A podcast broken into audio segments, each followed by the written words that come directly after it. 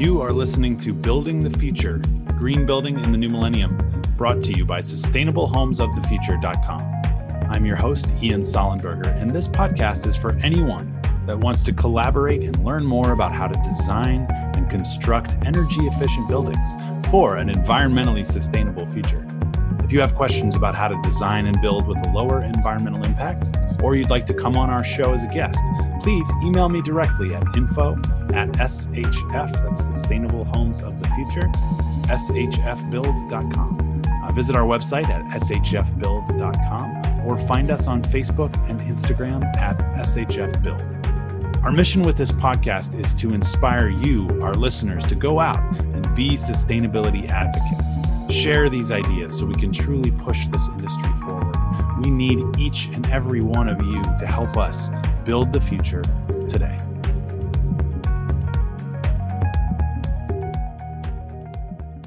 Well, hello, everybody, and welcome to the Building the Future Green Building in the New Millennium podcast. Uh, my name is Ian Sollenberger, and we've got a special episode for you today. Uh, we are going to be going through a sample uh, sustainable project. This is a single family home design that, that we did as part of the Sustainable Homes of the Future uh, brand. And you know, as always, this episode and the, the podcast is brought to you by Sustainable Homes of the Future, uh, green consultants, design, build. Uh, let us know, you know, if you have a sustainable project that you want to be successful at, and we would love to help you in that pursuit. Um, today, I have Ginger Matthews uh, as well as Drew Pedrick with me, and we're going to be talking about this this project, the design for this project, and sort of how it came about, um, and some of the sustainability features in in the project itself. So it's going to be a great conversation. Um, Drew Pedrick is the architect of this design, and Ginger, uh, developer and co-designer. Um, so welcome to both of you. There we are. Thank are. You. We're all, we're all here Thank now. You. Thank you. Yeah, thanks for joining us today. Um, I'm really excited to to talk about this. You know, it, it, happened. I think it was five or six years ago now when you guys began this whole uh, rigmarole. So, um, yes. Ginger, tell us yep. a little bit about how the this single family home uh, project came about. Tell us a little bit about the site, uh, maybe some of the details, location, and why you ultimately chose that site for uh, for developing this project. Thanks, Ian. Yeah, sure, absolutely. Um, I'm a, a lifelong environmentalist uh, from way back in the day, and I wanted to do the right thing environmentally speaking for this development. And so I researched recent, recent trends, design, building. Yeah, I was really shocked to find out that there was a whole movement out there ready to go for sustainability and green building. And I was just really super excited uh, to, to, to learn some of the details and some of the upcoming trends in, in that area. So um, I did an analysis of, I live in a luxury neighborhood here in Santa Monica. So I researched what buyers were typically wanting in a new construction here, which any developer would do. They would do a lot of research about the area, about buyers, and that sort of thing. So it happened. My favorite style, modern, was kind of up and coming in the neighborhood typically it was very traditional looking, kind of East Coast Cape Coddy mm-hmm. sort of style, but modern was really, really emerging. So I saw that trend. That's my favorite style. So I just decided I wanted to purchase a teardown property and begin design work and see where it went. So uh, the goal of the development was 6,000 square feet of living space over that, uh, 7,500 square foot lot, five bedrooms, six bathrooms estate. Believe it or not, this is actually typical for the neighborhood. Yeah, it's pretty big. it's huge. It's luxurious. it was difficult in the long run to develop that, but I wanted to develop it um, all sustainable, net zero carbon, net zero water, net zero energy.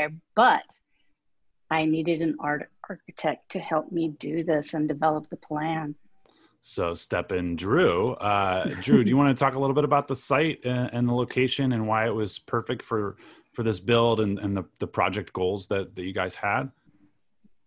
Sure, sure. Um, I, I, love it, and this is a project that's really near and dear to my heart. The the site itself, um, you know, when I came on board with Ginger, the site had been selected, and uh, that's usually the case. Um, but mm-hmm. in this in this uh, situation, I would say um, how great Uh, we don't always say that about a site, but this site was fantastic. so uh, kudos to Ginger for for, for nailing that for us to get the site, uh, you Why, know, find a good one. And there are a lot of things about the site, um, and I'm sure maybe we'll talk more in detail as we go here today.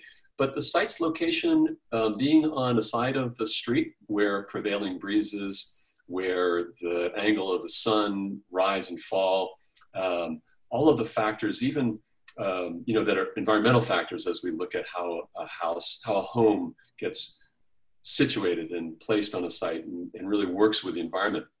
But even the, the street itself, the fact that there's an alley for access, so service, the garage, you know, all of that is in the rear. The front is very pedestrian friendly and walkable. And the, the little, um, you know, the stores are a, a half a block away. So Oh, wow. very good things that really Mhm.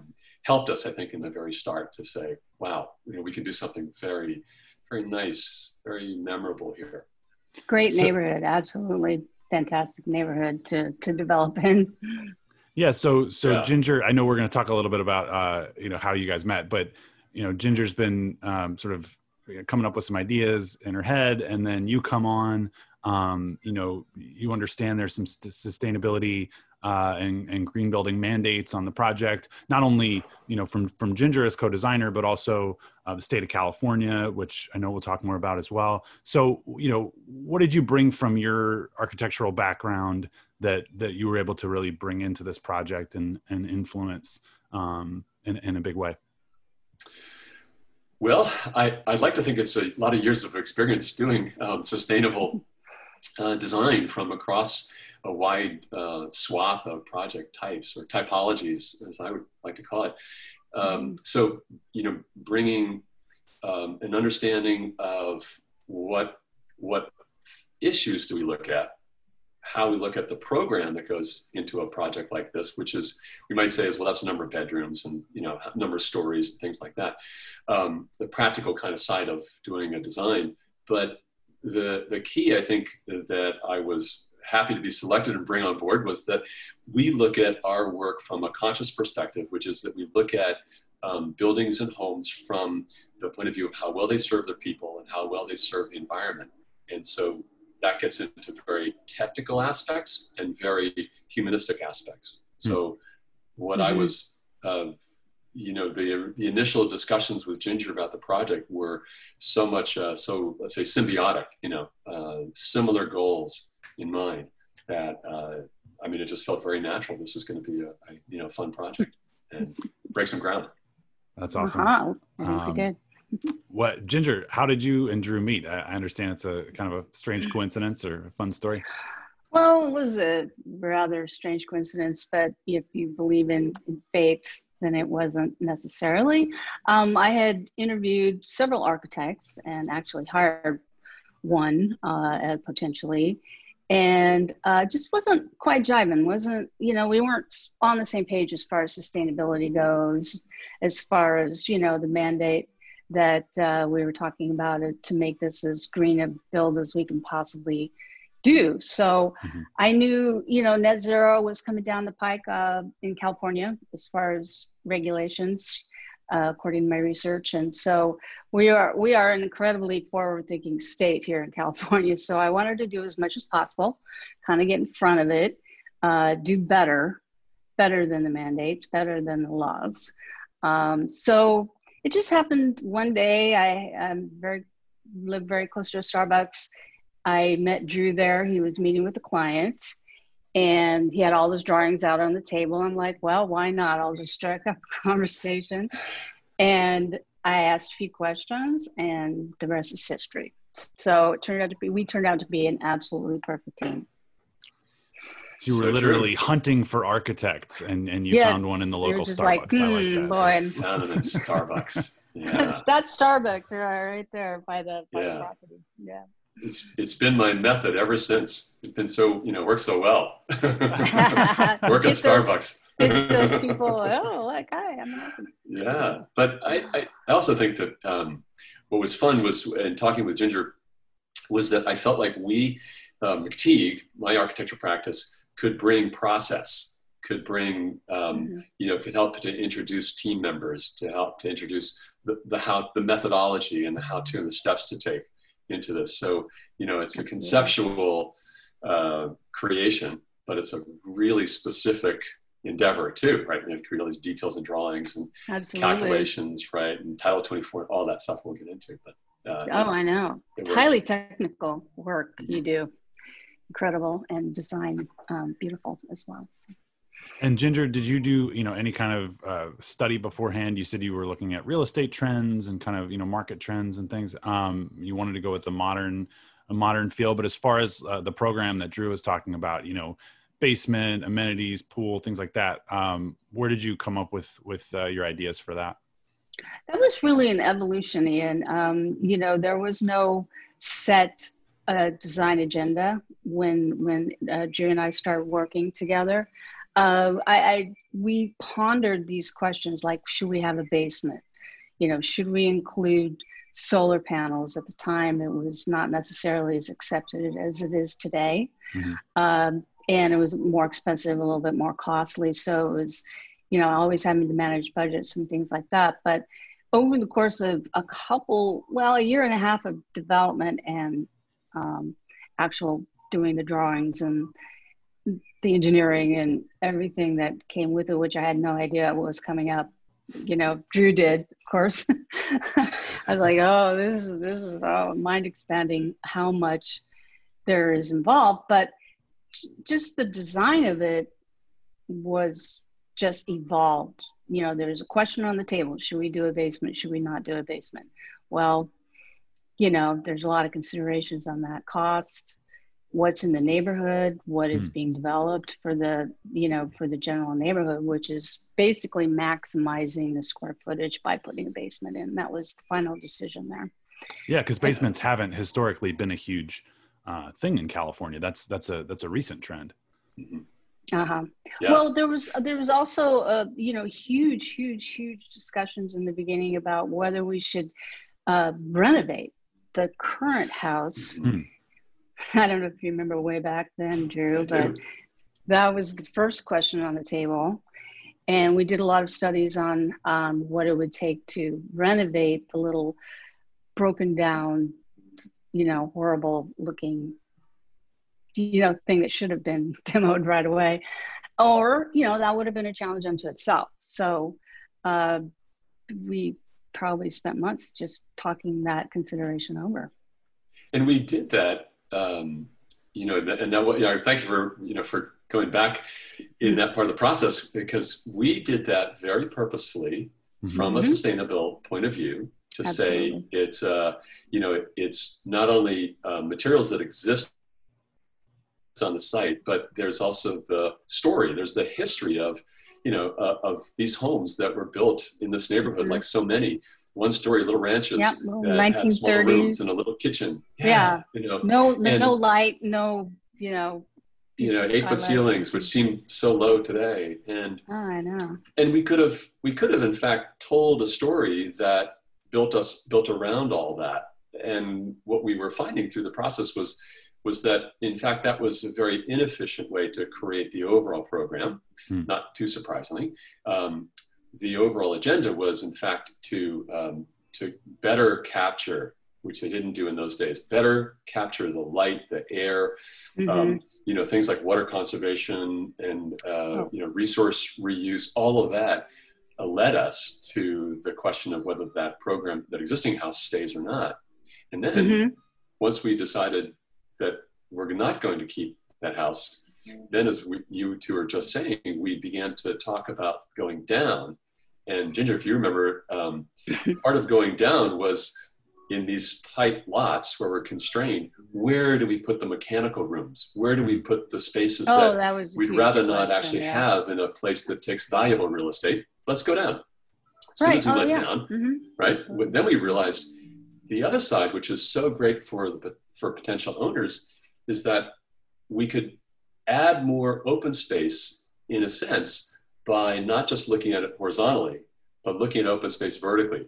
So mm-hmm. we could create a light, you know, we create light wells down yeah, into this lower level and drive light down in and allow mm-hmm. for natural airflow, natural convection airflow. current mm-hmm. to, to work because we had created these open spaces down below where in the evening the air would be very cool and we could take that air and bring it up through the house and cool it down you know as the day went mm-hmm. on like a day like today in august when it's warm we could be taking that cool air from the basement and pulling it up through the house natural cooling.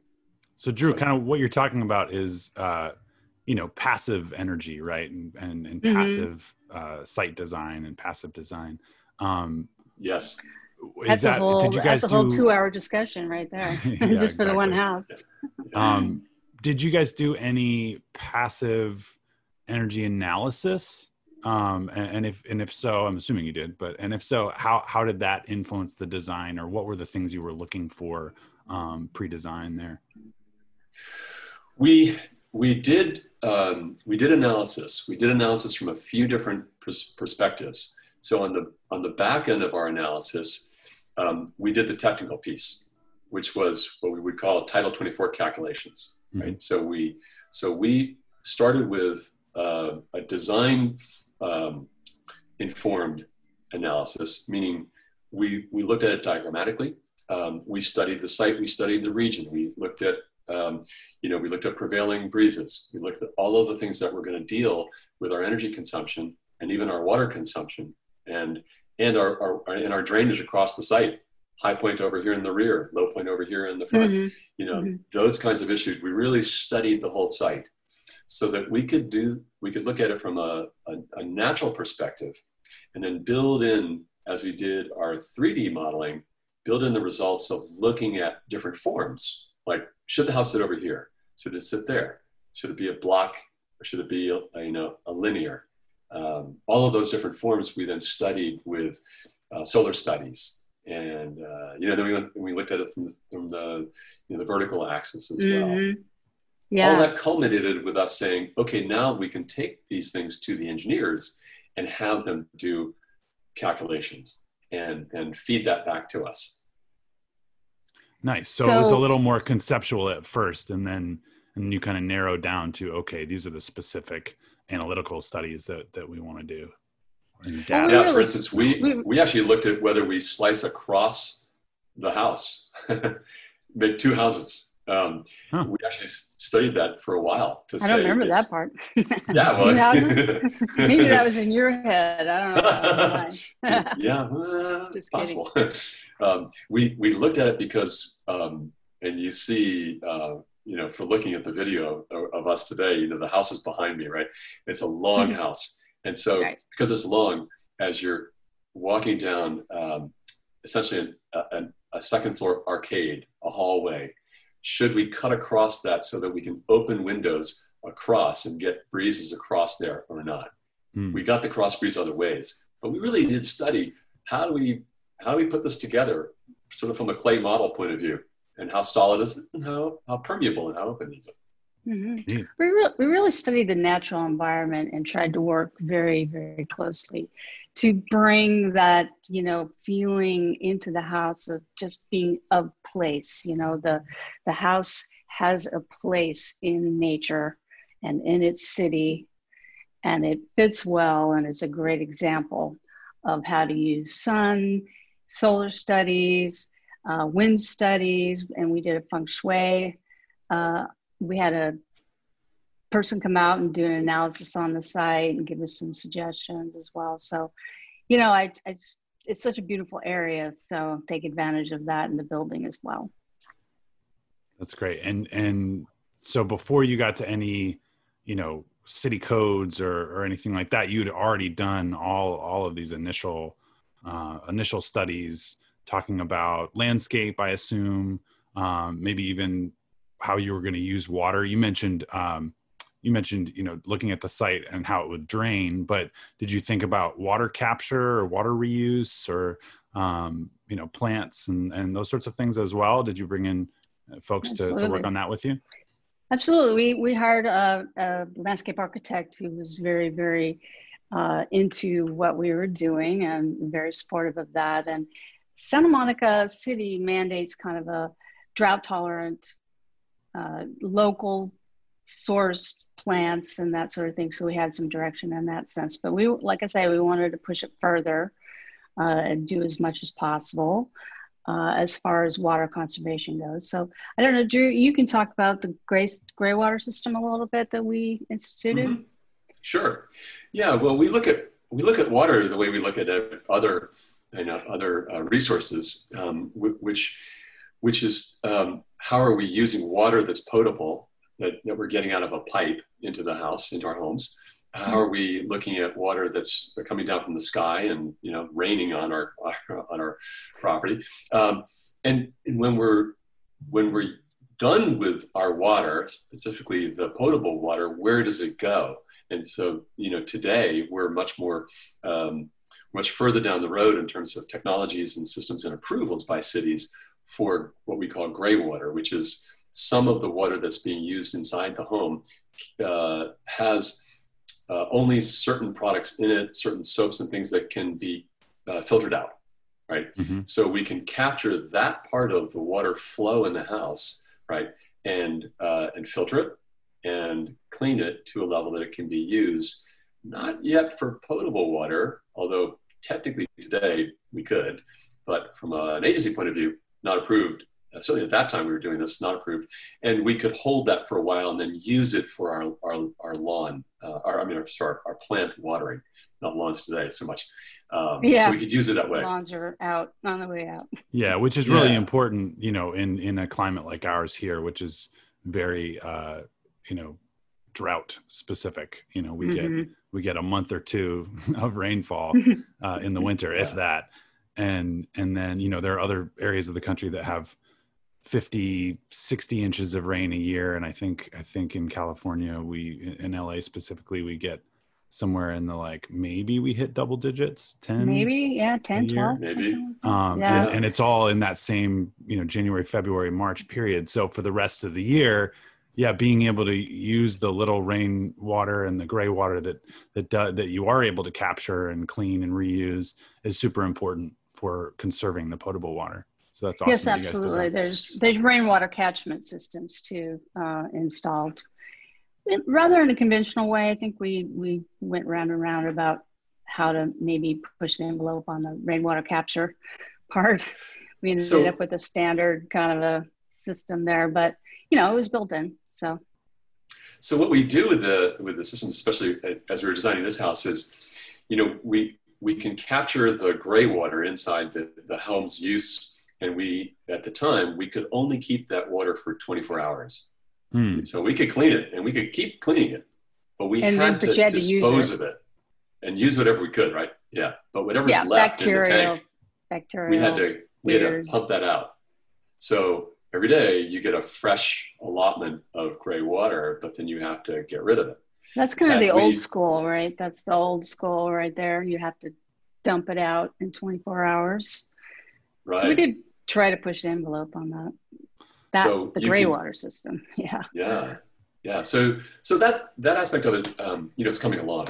Uh, the thing that we um, we we did not do um, was we did not capture rainwater in a way that could be stored and filtered and used, you know, for whatever purpose on the site. And that was a that was a decision that we went through, um, kind of ROI and you know financial analysis as well as others to say, is there enough rain? As we are just saying, is there enough rain? Yeah, is, and is there going to be enough rain? and, and, keep, yeah. So we did not do that because we felt that it was not the, the time for it. So I that's I would so have made a different decision though at this time. We'll talk about that harder. later, Ginger. Hold off on that. We'll talk about what we, what we would do different at the end here. Let's uh, let's plug along. We so I might forget that. um, Go ahead.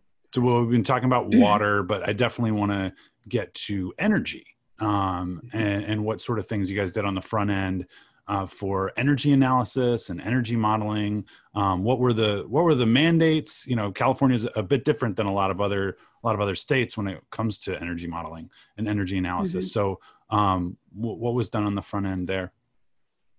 Well, I'm going to ask Ginger to speak because Ginger was, in many ways, was uh, you know co-designer but also client, and she was very particular about energy and what to do. Well, I you know I see it as the number one issue to to tackle, and it's a very complicated issue at that. So, um, and you know the the easiest way to prove your net zero house is to get that energy analysis done, so you can implement these changes or you know differences from normal building. Um, but one of the things that uh, I think I was a little naive about was that you know our we just hand our engineers the drawings and say, okay, give us Title 24 analysis, energy analysis, and we didn't, you know, we didn't. I was stumbling around a little bit, uh, trying to figure out, you know, how to seal the envelope and uh, you know conserve heating and cooling. What what should we do? We still have some questions outstanding. Um, you know, as far as energy goes. So, uh, but we we didn't really push the envelope necessarily as much as we could have, and and hire consultants to come in. We tried to do it ourselves, and we did our best. So, um, you know, I think we could have gone a little further with it, uh, just to make make a better, tighter, you know, more efficient house. But that's that's then, and today's today. So we'll, you know, our next project we'll we'll design it like crazy.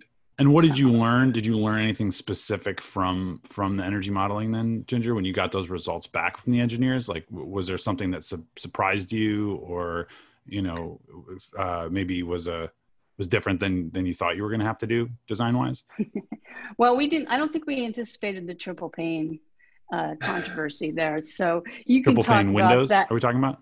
Yeah, triple pane in a mild climate like this, it was just it was out of the box and shocking. But Drew, you can talk about that yeah. uh, specifically, technically. we well, I, I, want to go back for a second on um, the the energy discussion in general, and you know, we were talking a little bit ago about the modeling that we did before we went to the engineers, and um, we look at energy um, first, obviously, from the point of view of what it is that we're building, what are we creating, how, how big does it need to be? You know, those issues which drive the, the quantity of energy required of a home. Mm-hmm. And, and then we can look at it and say, okay, well, what really requires energy and what does not? What could be done passively? Mm. What can be supplied mm-hmm. from a renewable source, you know, and, and mm-hmm. that. So we're looking from that point of view. That's like, okay, well, we need some energy here. Uh, where are we going to get it? That's the, that's the one.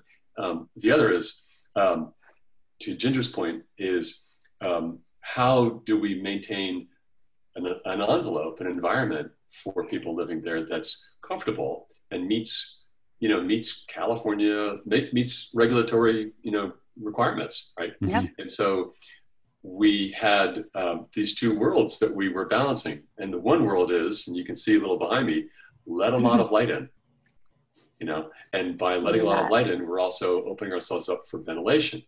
That'll drive that'll that'll take some of our energy costs down because we're naturally ventilating.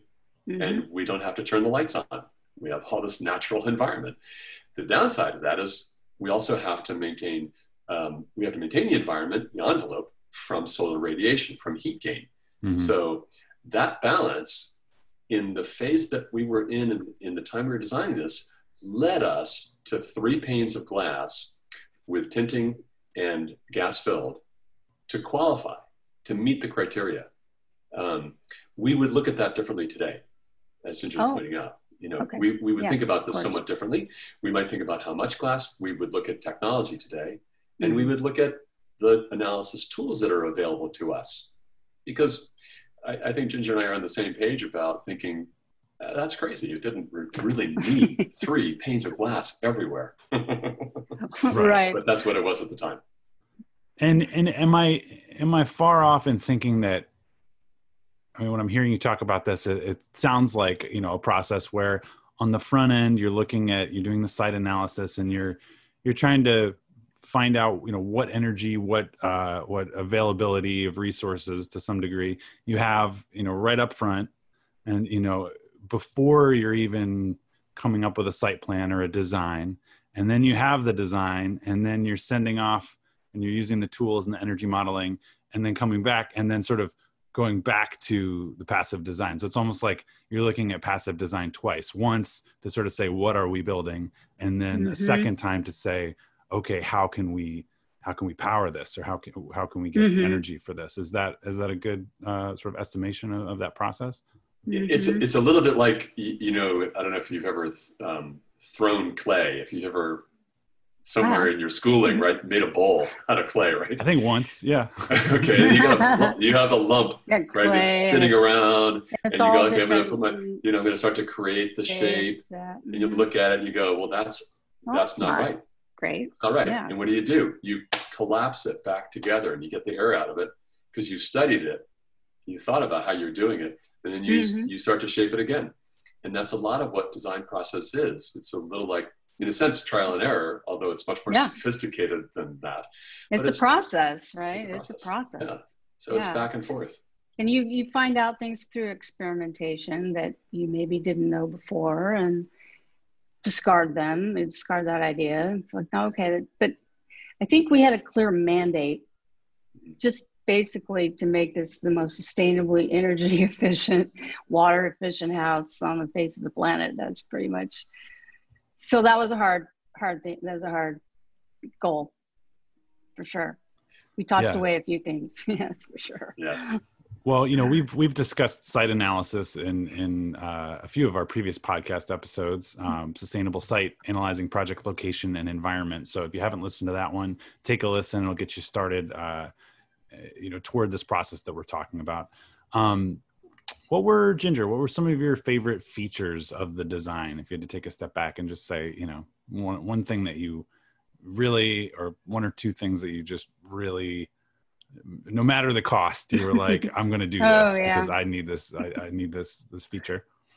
I have the the privilege of being the client and co-designer, so I can just throw everything to the yeah okay i'll have this i'll have this i'll have this.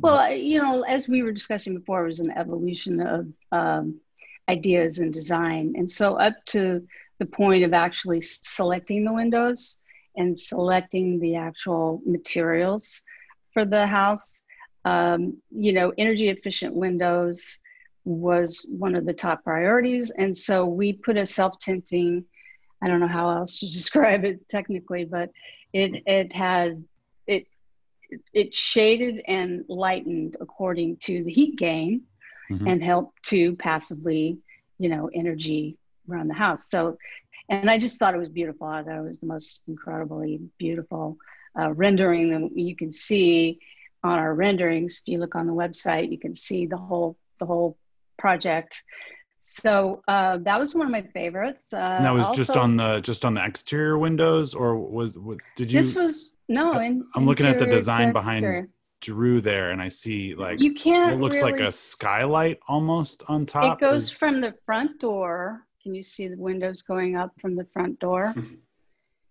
mm-hmm. And then it goes along that. yeah, thank you very much. along the stone wall. It goes up the stone wall, goes all the way back to the back of the house and down to the back door. So this huge expanse of self-tinting glass, triple pane, mm-hmm. which is a pain for me, uh, cost-wise.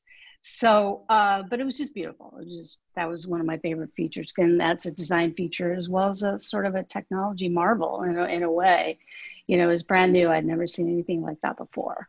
Well, one of the neat things I think about sustainable like, sustainable building is that and sustainable design is the that what you're saying is you get two uh, two things for the price of one, even if that price is a little bit higher. Um, yeah, you know, it was energy. You get the design and the aesthetic beauty of having this really you know cool exactly. architectural element, but then it also serves a functional purpose as well.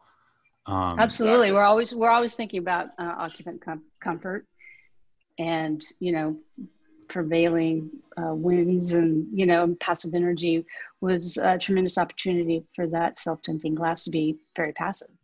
We also That's had awesome, clerestory yeah. windows, clerestory and and automation was always in the back of our mind as far as trying to automate the house as much as possible so that the passive energy was you didn't have to think too much about it. The house just kind of performed on its own. So Drew, did you have any uh, any favorite features in the design that are similar or different?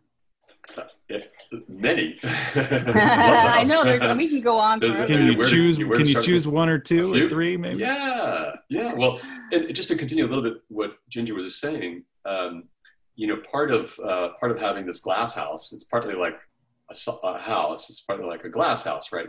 And when you have a glass house, you know, most people want to have some way to not be seen from outside, right? So um, what you don't see in the rendering behind me is that there is a lot of automated window treatment. So mm. uh, and and that's yeah. controlled through the automation system, as well as if you just want to go, you know, close the curtains, you can do that. Um, so opening and closing windows, you know, uh, clerestories that that are um, out of your hands arm's reach so they motorize, open and close, mm-hmm. and they're temperature dependent, or you can override, say, I want to have some air come through. So those are those are some of the features um, dealing with the openness of the house. Other features, um, you know, for instance, from a sustainability point of view, are really how we dealt with the envelope otherwise. So the wood that you see behind me is what we call a rain screen. It's mm. actually a, a surface outboard from the actual house. So there's a skin that, you know, has the insulation behind it and it's water, you know, proof and all that. This material, this wood, is stacked outside of that. And what that allows us to do is for the, for air to flow behind the wood and cool the house. Just as just as hmm. you know the, the airflow around the neighborhood at, at, in the evening is you know breezing through right prevailing breezes that air is now allowed to get behind the wood and cool the house that much more. Mm. Um, it also keeps secret, it dry, so secret. we don't have that much rain. Secretly, That's pretty cool, um, yeah. So when, we, when it does rain and we get some neural downpours, um, that water is trickling down behind the wood and drying away. So we're wicking the water away from the house and hmm. cooling mm. at the same time. Mm. Does that also serve the function of not having that rain uh, really interact with the wood as much? Absolutely. Right. Right. Right. Because each of those boards has a space between it and the next one. So the water is dripping off of one onto the next and then down off. And that's, yes, that's what the skin of a house does. Um, but every one of those joints, if you do it normally, you know, conventionally, is a way for the water to wick like a straw back behind inside the joint and then it sits there so you mm-hmm. you know you hope it dries, right? Yeah. Here we just pull it apart and let the air flow behind it. So yeah, so and it, it would works last for longer. this environment. Works for this environment, that's for sure. It's a dry, dry environment here in general. Yeah, it would not work very well in a in a you know northern climate no, with freezing exactly. and thawing. And, you know, yeah, you have ice damming in there, and it would just pull the wood apart. Well, it's like it it's like if you go to a northern climate, you need to wear a coat, and in California, most of the time you can you get away with a sweater. right, you want to have like a little breeze, you know. Yeah. yeah. um, so speaking of that wood, uh, what you know, I understand some of the the wood and some of the stone that you chose for the the, the cladding and the exterior um, were pretty specialized and and specifically environmentally friendly materials. Um, yeah. Can you can you talk a little bit about some of those materials and, and how you made decisions about the materiality or regional sourcing, those kinds of things? Sure, sure. Uh, so yeah, go ahead. Uh, well, yeah, and uh, um, so several layers. One is, um, you know, where does the wood come from?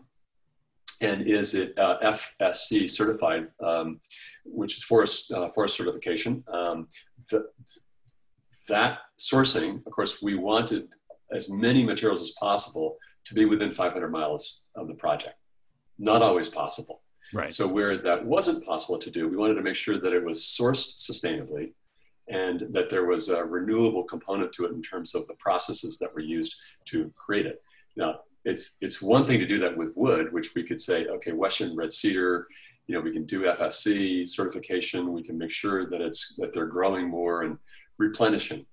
Um, fairly straightforward there, which we, we nailed that, of course. But stone is a little harder, right? You can't say there's no FSC certification for stone, but we can say what is a stone that um, takes the least amount of resources to obtain and deliver to the site, and what feels the most natural to here, and what lasts the longest in this environment.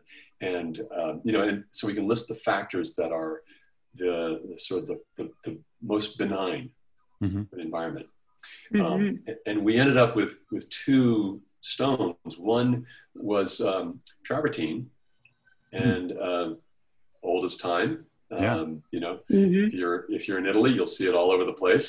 Uh, you know, it's wonderful, warm, solid, uh, Enduring. beautiful, beautiful stone. Yeah. Mhm. The other, which is of basically the same family, which is the limestone family, Hmm. which is sourceable in the U.S. And there's wonderful limestones out of uh, Texas, for instance. Um, and so we could be outside 500 miles, but we could find a stone that was beautifully, you know, uh, uh, you know, harvested, so to speak, you know, out of the quarries and brought to the site and used. And That's so- cool. Um, Ginger, I'm going to ask you the same question, but I wanted to insert a little anecdote here. I, I a year or two ago, I was in Sioux Falls, South Dakota, and if you've ever been, every single building in town is built out of granite, and Ah. that's because there's a huge amount of granite in that area, and so Mhm. you know it, it's cool that probably people weren't thinking necessarily about sustainability. They might have been thinking about just cost and locally logistics and saying, yeah, like- to maintain or to obtain. Yeah. Exactly. So if you're ever through Sioux Falls, uh, every building is made, well, almost every building is made out of granite. It's kind of a neat idea of, of regional and, and local sourcing there. Um, It's so great because it actually does seem like it's not an easy thing to do, right? To say, yeah, let's go dig a hole in the ground and find that granite because it's a big hole. and then, you know, uh, sawing granite is a lot harder than sawing a tree, right? this is true. but There's that's, when also- that's the material you have, then it makes sense. Yeah. There's also a, um, a component of trapping heat in that particular stone Mm-hmm. so that it's actually energy, it's actually ener- part of the passive energy process is to capture the heat in that massive slab of stone so that when it gets cool at night, you're actually maintaining a more even temperature and need less, uh, you know, HVAC and all the stuff that we were trying to eliminate from the, the design, which was the part of the goal. I did want to uh, just jump back really quick and before we move forward. Um, so we we installed five zone heat pu- heat pumps in five zones. Speaking of energy, Mhm. um, and so uh, and there were we made a very conscious choice not to install air conditioning. So I thought maybe you could talk about that a little bit, Joe. Yeah, we, we actually, uh, for a long time, we thought, let's just ventilate the house and heat it and just, Right. you know, just go that it. route. Um, That's where we ended up, though. That's I don't think we changed Well, that. um, the heat pumps, um, it, the, the thing with using the, the five heat pumps is that we actually have a built-in way to reverse the cycle, which is, you know, going from cool to hot and then, you, you know, you know, using that heat, blowing air over it, essentially. Mhm. Now you've got hot air, warm air, and, and use that through the house. The, the process reverses. And so we can cool it. So out of the same piece of equipment, we can do two things. So it's a little bit of a freebie in that sense, right? So then, okay, well, we've got this piece of machinery. We're going to have five of them. You know, they're, and Yeah, they're discreetly located, so you don't see them very well. Yeah. uh, the Oh, zones yeah. and, and very controllable. Um, but it allows for an owner to say, "But I do want to have air conditioning." In fact, you know, and not use the passive. Uh, that's their choice. hmm And Mhm, and that's mhm. possible because of the technology. Because traditionally, you would you would have needed um, two different systems as far as like HVAC goes. HVAC. Is, is that correct? Yes, and you know, with most of the homes and, and, and most of the residences, I would say in California, like like where I am um, today, my apartment building, we don't have any air conditioning, right? Because Oh, it's Southern right? California. Yeah, Wow. and so you know, You're right it's a little warm today. too. but we but we have you know we have wonderful Like sliding doors and uh, we open and close and so that allows for those cool air currents to come through when we Mhm. you know as we need them um, so it's more it's a sort of marginal issue as to whether or not we really want to have or need to have cooling and so um, we wanted to allow for both in this home Yeah, if you're planning on selling the home, then obviously you don't want to, you know, cut out a, a big chunk of your potential demographic that would be purchasing it. Yeah. Right. And so somebody could take the control system and say, you know, this is uh, like in the summertime, you can set your temp high, right? So by setting it high and saying, but I want my windows to open. So, you know, system, open and close them. Mm-hmm. You're doing that. There's no AC. But at the same time, you could, you know, somebody else could say, set my room at 63 degrees and keep it there. And that's what you get. Yeah. That's well, yep, technology. That's that's a huge subject. But also, I wanted to. I don't think we mentioned too that uh, the entire site is powered by solar energy. Um, you know, on top of the passive energy strategies that we implemented. So uh, the the property would be considered net zero, which means that you're generating enough power for the number of people who live in that particular project or house. Um, in a year, you are actually generating enough power to cover all your needs. In other words, you have basically zero need for the grid. Mm-hmm. Um, and so that was the goal. Uh, so solar panels, per our estimations, per our all our original analysis was, you know, the way we had designed the solar panels uh, was going to to cover it. We also included Tesla battery storage in the garage. Uh, looking forward to kind of where we're, we're at more today than we were back then. That was very forward thinking. Uh, and that really that. does speak to what you were saying ginger just now about not needing the grid at all because if you didn't have yeah. that battery then you you still even if even if over the course of the year the net was zero there would still potentially be times throughout that year that you would be uh, using more energy and still needing the grid but with that battery you sort of circumvent the the the necessity of that of the grid really mm-hmm, mm-hmm. exactly absolutely yeah so that was i think very forward thinking for the times anyway, you know, to think about getting off the grid, energy grid completely, being net zero energy, net zero water. Um, so, you know, the technology wasn't really quite there. We'll get into that conversation um, to to make it work seamlessly. Um, but we also instituted. There was a pool. This is a luxury development, so we had a water, uh, a water, a heat pump uh, to heat the pool and uh, heat pump water heaters as well. So a, a solar know, heat pump, right? You were you were operating off the solar for that. Solar for hot water, um, yeah. So the what you see, the flat roof you see just above my head, the white, right behind there is um, you know is a set of solar hot water uh, panels, right? So that's actually water flowing through pipes through the solar collector, and so the water's heating up and it's then going over to the rear of the site and down and over and heating the pool. A um, little bit distant, but works fine actually, and it allows you to, to use that. That was a city requirement, but it was also um, something that we were going to do anyway. Well, speaking of uh, heat flowing through pipes, you guys had radiant flooring, or you designed radiant flooring into into the design, right? As well. Mm-hmm. And was we that did. did that does that incorporate or integrate into that um, the solar heat pump for the system? pool at all, or is it a separate system entirely? separate system. Separate system. Um, the pool, the, the pool actually by code needs to be separate. So, Interesting. Okay. So we had to like that's a whole system of its of its own, and the pool, by the way, is a spa. It's it's not a it's not a big lap you know giant lap pool, right? It's sized for the site, mm-hmm. but even that size, we want to make sure that it had to have you know temperature um, uh, control to it.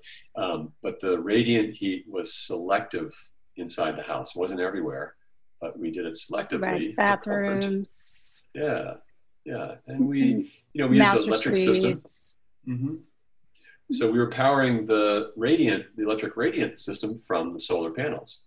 Nice. So that's you know like free power from the sun coming down and warming your floor even in the bathroom and uh, the spa bathroom in the basement. We could still have radiant down there, right? From the sun is what's actually heating it. It just happens to go through a wire to get there. and I imagine too that because of the climate zone that we're in here in California, that having the radiant just by just by having the radiant flooring um, in a couple specific areas, that probably cuts down on the amount of times you have to use the the actual heat pumps because you oh, yeah. it doesn't get mm-hmm. super cold here. It's never below freezing, so you know if if all you're looking for is comfort and you know to have your feet be toasty and warm, then uh, you know you might not even have to turn on the the heat pumps at all. Very true. Yeah, absolutely true. Just, yeah. Mm-hmm. Yeah.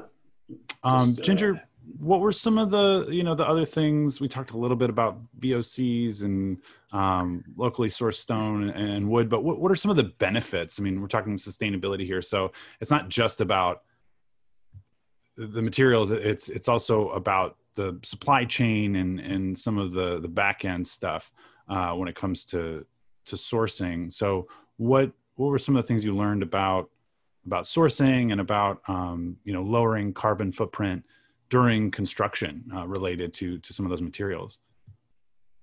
Well, yeah, I it really was a consideration I'd never I'd never thought about before in my life. You know, like where does your product come from? How much carbon dioxide are you pumping into the air to get it where it's supposed to be going? And uh, there's also the performance over time of the building too. I wanted to mention that as well um, as far as sourcing goes, you know, closer to the site, as as Drew pointed out, um, you know, the closest we could get was Texas, but it wasn't Germany, you know, right. so or Italy, yeah, or Italy, or uh, some of the other more well-known limestone places. Mm-hmm. Um, so and and just uh, there's a red list i think maybe even, even ian can tell us a little bit more about the red list um, so we try to avoid toxic materials and toxic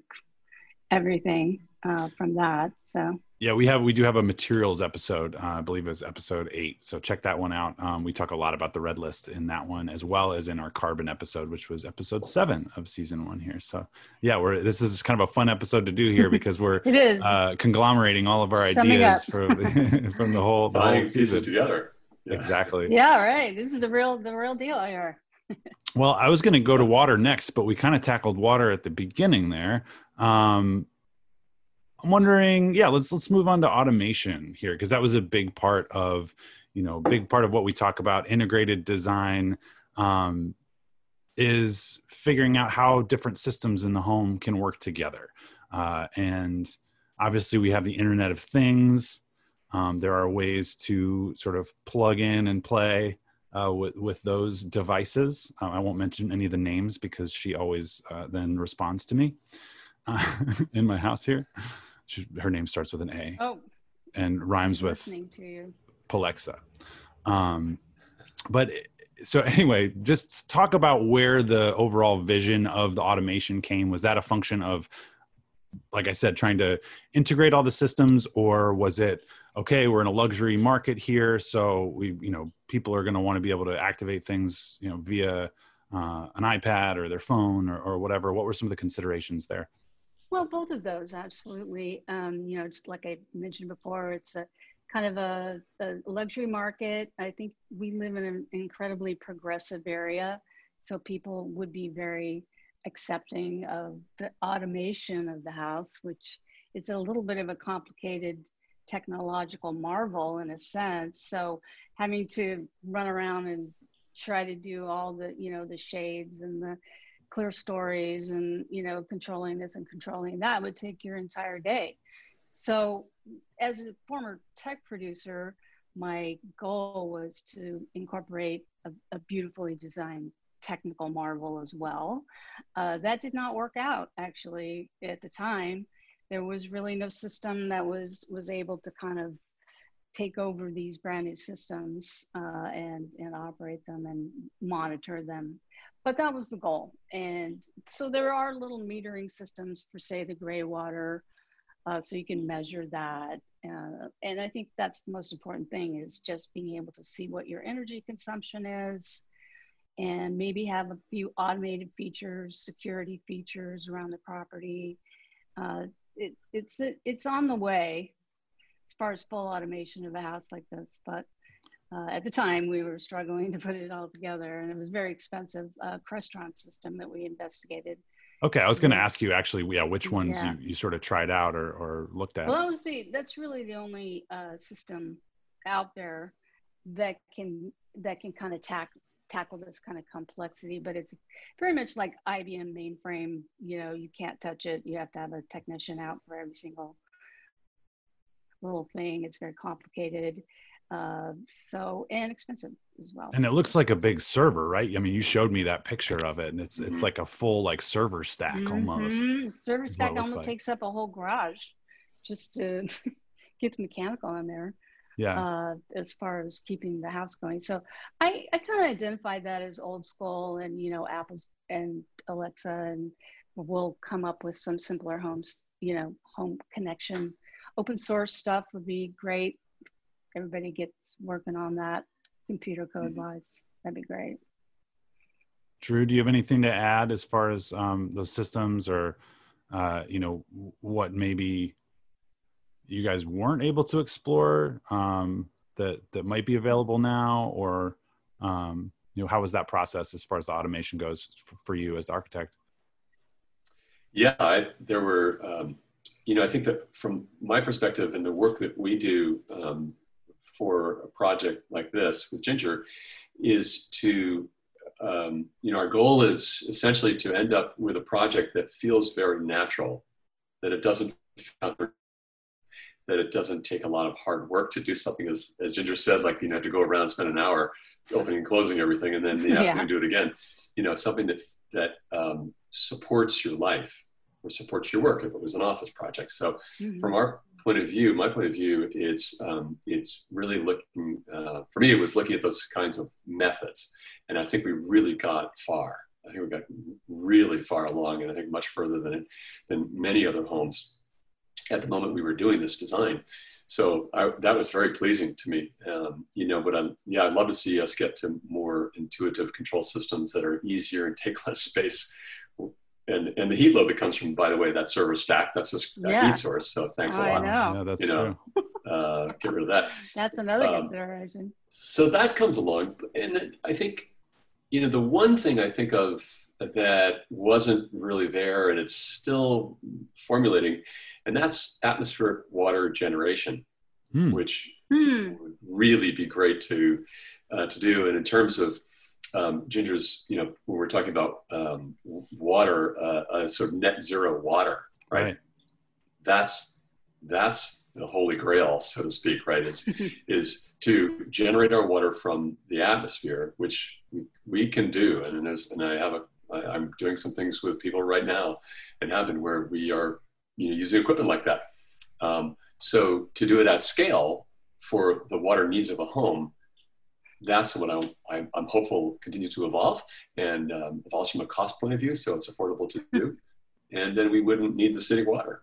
Just, That's you know, incredible. just- yeah, in our our water Yeah. episode was uh, episode five, I believe. Um, and and I think we talked, you know, in a big way about on-site um, use, reuse, generation of water, and then in our energy episode, we focused a lot on on-site, you know, energy production and capture and use, and you know, really what what we've tried to do as a podcast and, and as a company is say hey these systems will eventually i mean literally 10 They're years from now be Mhm. necessary and the Yeah. more we can add them into projects now the, the better we are infrastructurally when Mhm. it becomes clear to everybody Yeah. else that's not us um, that's listening to this podcast right now that it becomes clear that that is the future the, the future of energy and water is is on site you know generation use reuse and not having to rely on these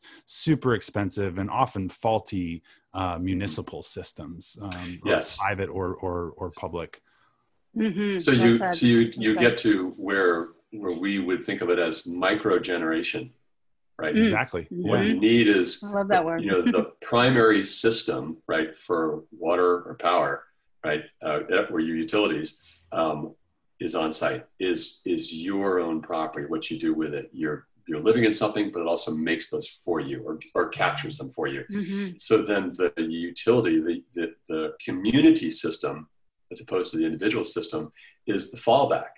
Right. It, right. It becomes Right. the Just it becomes the. It's emergency response, you know, more than anything Right. else. Yeah.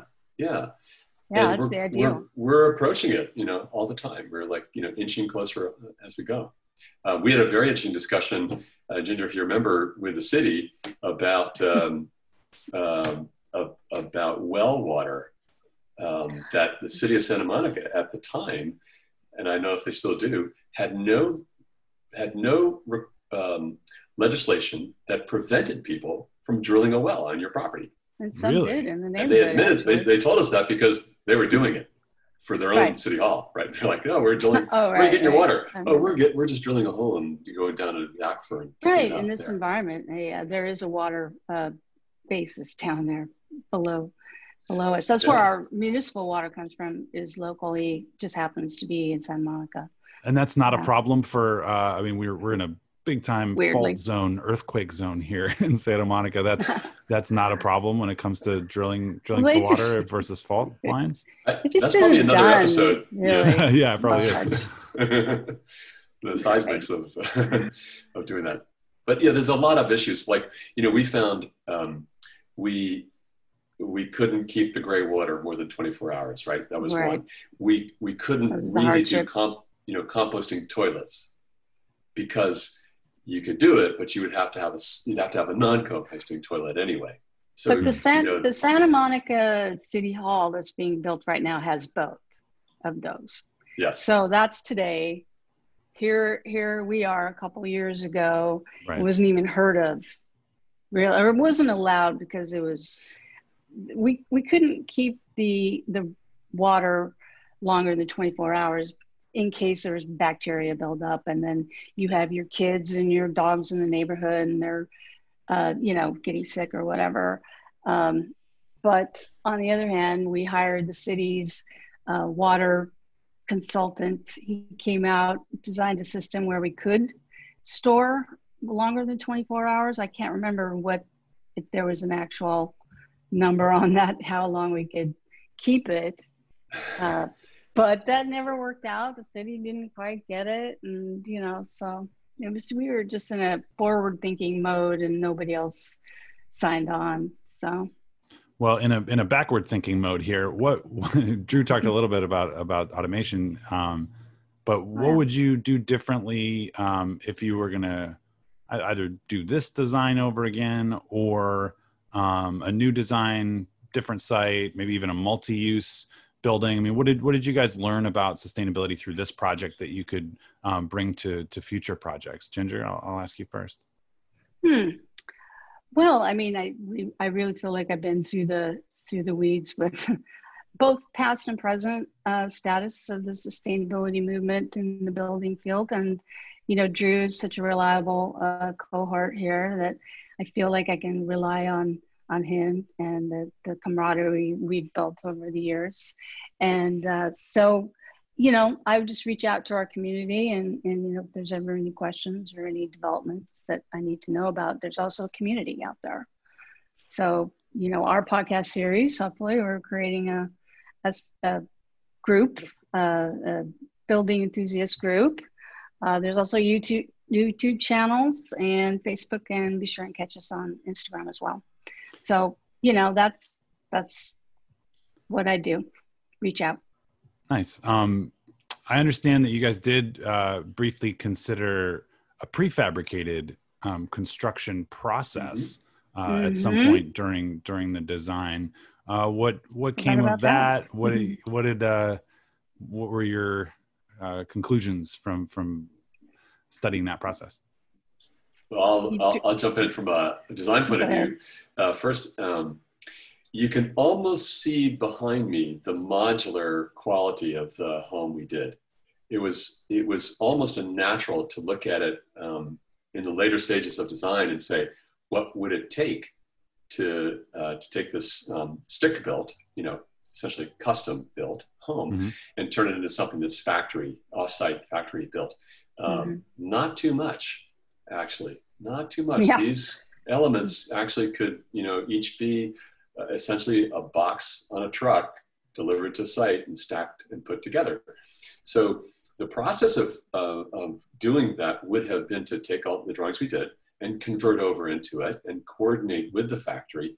Um, there's some redundancy when you do that, and this may not be the podcast to go into those details, maybe, but um, but you know you've got a box that's got to have four corners that can be driven someplace. So right. when you put them together, mm-hmm. you end up with a little bit of extra uh, structure, you know. But okay, small price maybe to pay. So you lose an inch here, an inch there, that kind of thing. Yeah, you might lose a wall thickness here and there because got it. you know you're going to have like a double wall when these two boxes fit together. Mm-hmm. But uh, but those are sort of the means and methods of it, right? The the concept of it would would be something that's I think still very worth consideration.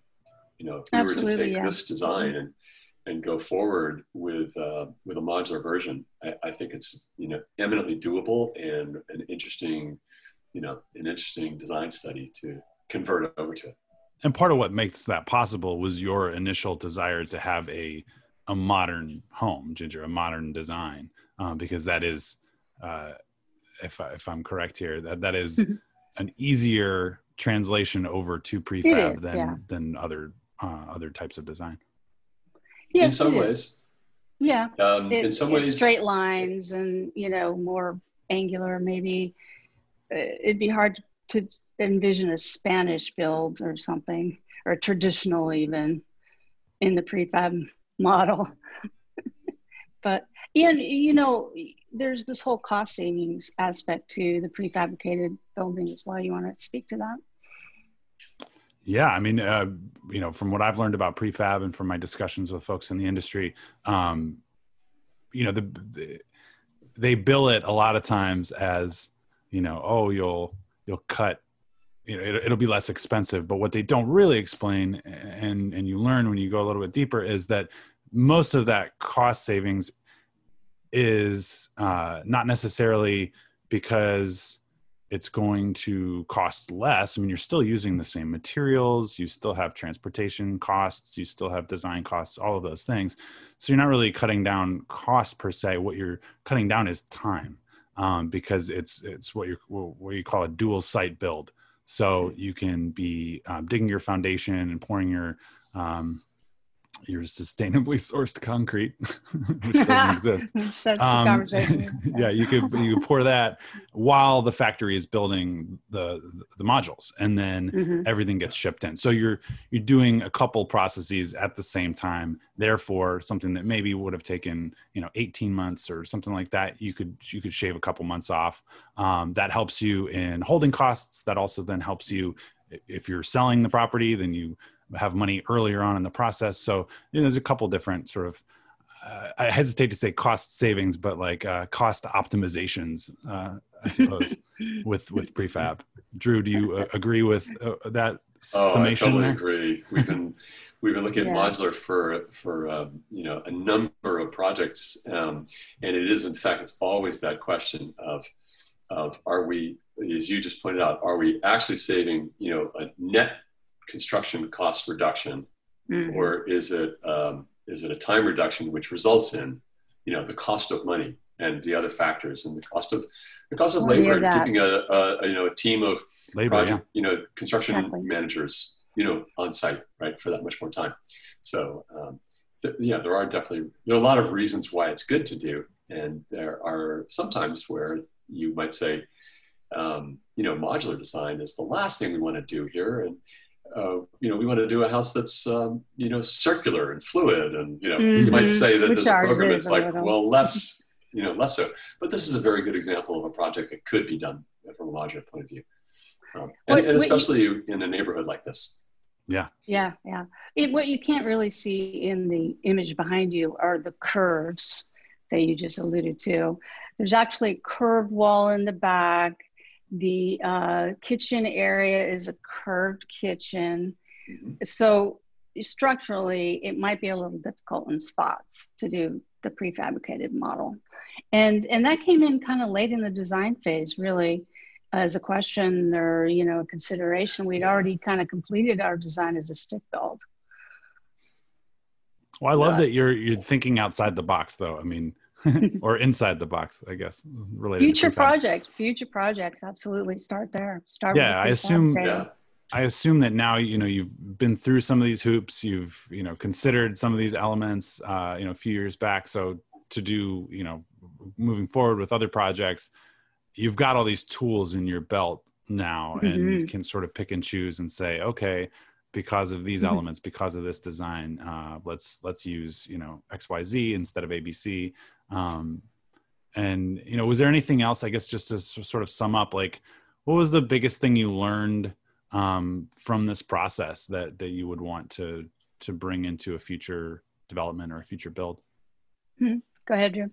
Oh my gosh. Well, uh, well, first of all, I, I, think that I think that the learning on this um, had as much to do with creating the working relationship, which we did, mm. um, you know, than than the actual project itself. You know, that's mm-hmm. to me what is so important to the success of, of anything like this that we're doing, any endeavor, um, it is the people. And are they, mm-hmm. you know, is everybody aligned, right? Mm-hmm. Ginger, we, we went through, um, we went through some team members to see if they were the right team members. And mm-hmm. so mm-hmm. where we, where we uh, arrived was a team that we felt really good about and strong and um, you know people had this, a similar set of understanding and goals um, mm-hmm. you know their their sort of foundation and direction was was compatible and worked well and so that's the that's the biggest thing to me that was a carry forward the the house itself as we've talked today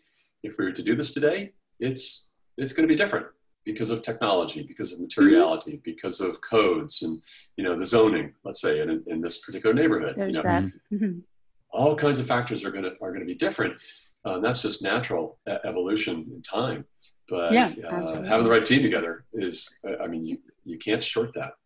Not at all. I'm so glad you brought that up. I'm best. so glad you brought that up. Yeah, we. Yeah. It's, a, it's a tough slog. You know, you have to find the right team that has the right energy and the right connections and the right goals and mandates. You know, that actually understand what we talk about when we say sustainable building and you know, that was a challenge to find the right people. And, you know, harkens back to our first episode we ever recorded called the Design Charrette, which is all about mm-hmm. getting the designers and all the interested folks at the table in the very beginning, you know, mm-hmm. getting them, yeah. getting that teamwork.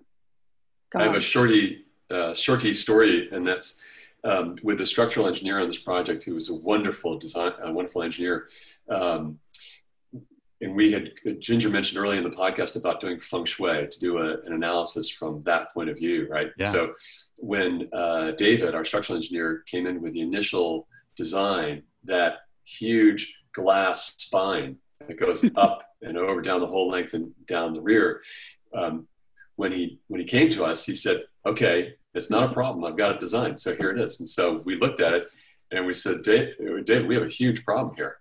and what? And he said, and I said, so um, all that frame you have supporting the glass has these cross members to create make it rigid, right? Mm. So we have a series of X's all through the house. That's terrible feng shui. oh yes. And he and he yeah. said, "Oh my god, oh my you're god, right. you're right." He got so it. So he, you know, a structural engineer knew that that was something not to do. And he said, uh, no problem. Mm-hmm. We're going to make moment frames out of this. It's going to be rigid. And uh, so he was on board totally for things. Yeah. And he typically he, asked an engineer.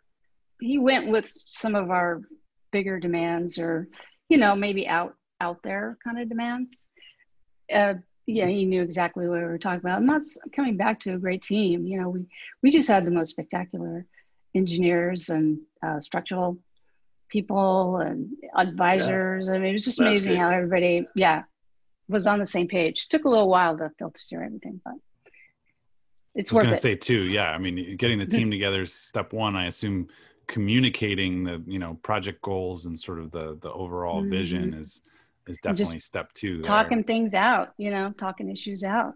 Yeah. Both technical and design and coming up yeah. with with new ideas and innovations mm-hmm. that's how marrying it all together that's how this this whole space that's how green building began was people saying you know we can do this in a better way i've got an idea let's try it yeah yep mm-hmm. yep Absolutely. that's right have a vision exactly yeah and, and people and who roll share with it take your time and roll with it and do the best and, you can. and sometimes you know your, your the vision is a kernel of of an idea and you really don't know Yeah. where it's going For me, right yeah, so there's I a lot of trust in this and to, to ginger I, I always like to say you know thank you for trusting because you did a lot of trusting there I did a That's we lot.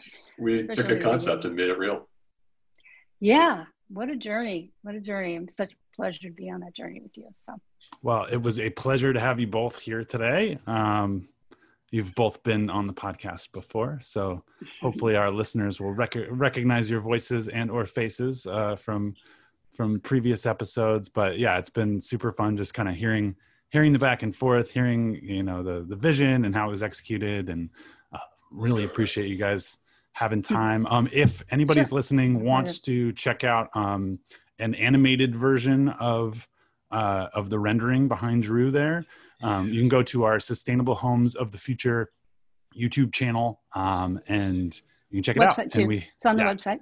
it's on the website as well, uh, shfbuild.com or sustainablehomesofthefuture.com. Um, check us out at SHF Build on Facebook and Instagram. And uh, yeah, happy happy building to everybody that learned something hopefully from today's uh, discussion. Thank- and thank you both. Thanks for joining us. Thanks for joining us. We appreciate your participation. thank you as well thank you very much Have a great day, everybody.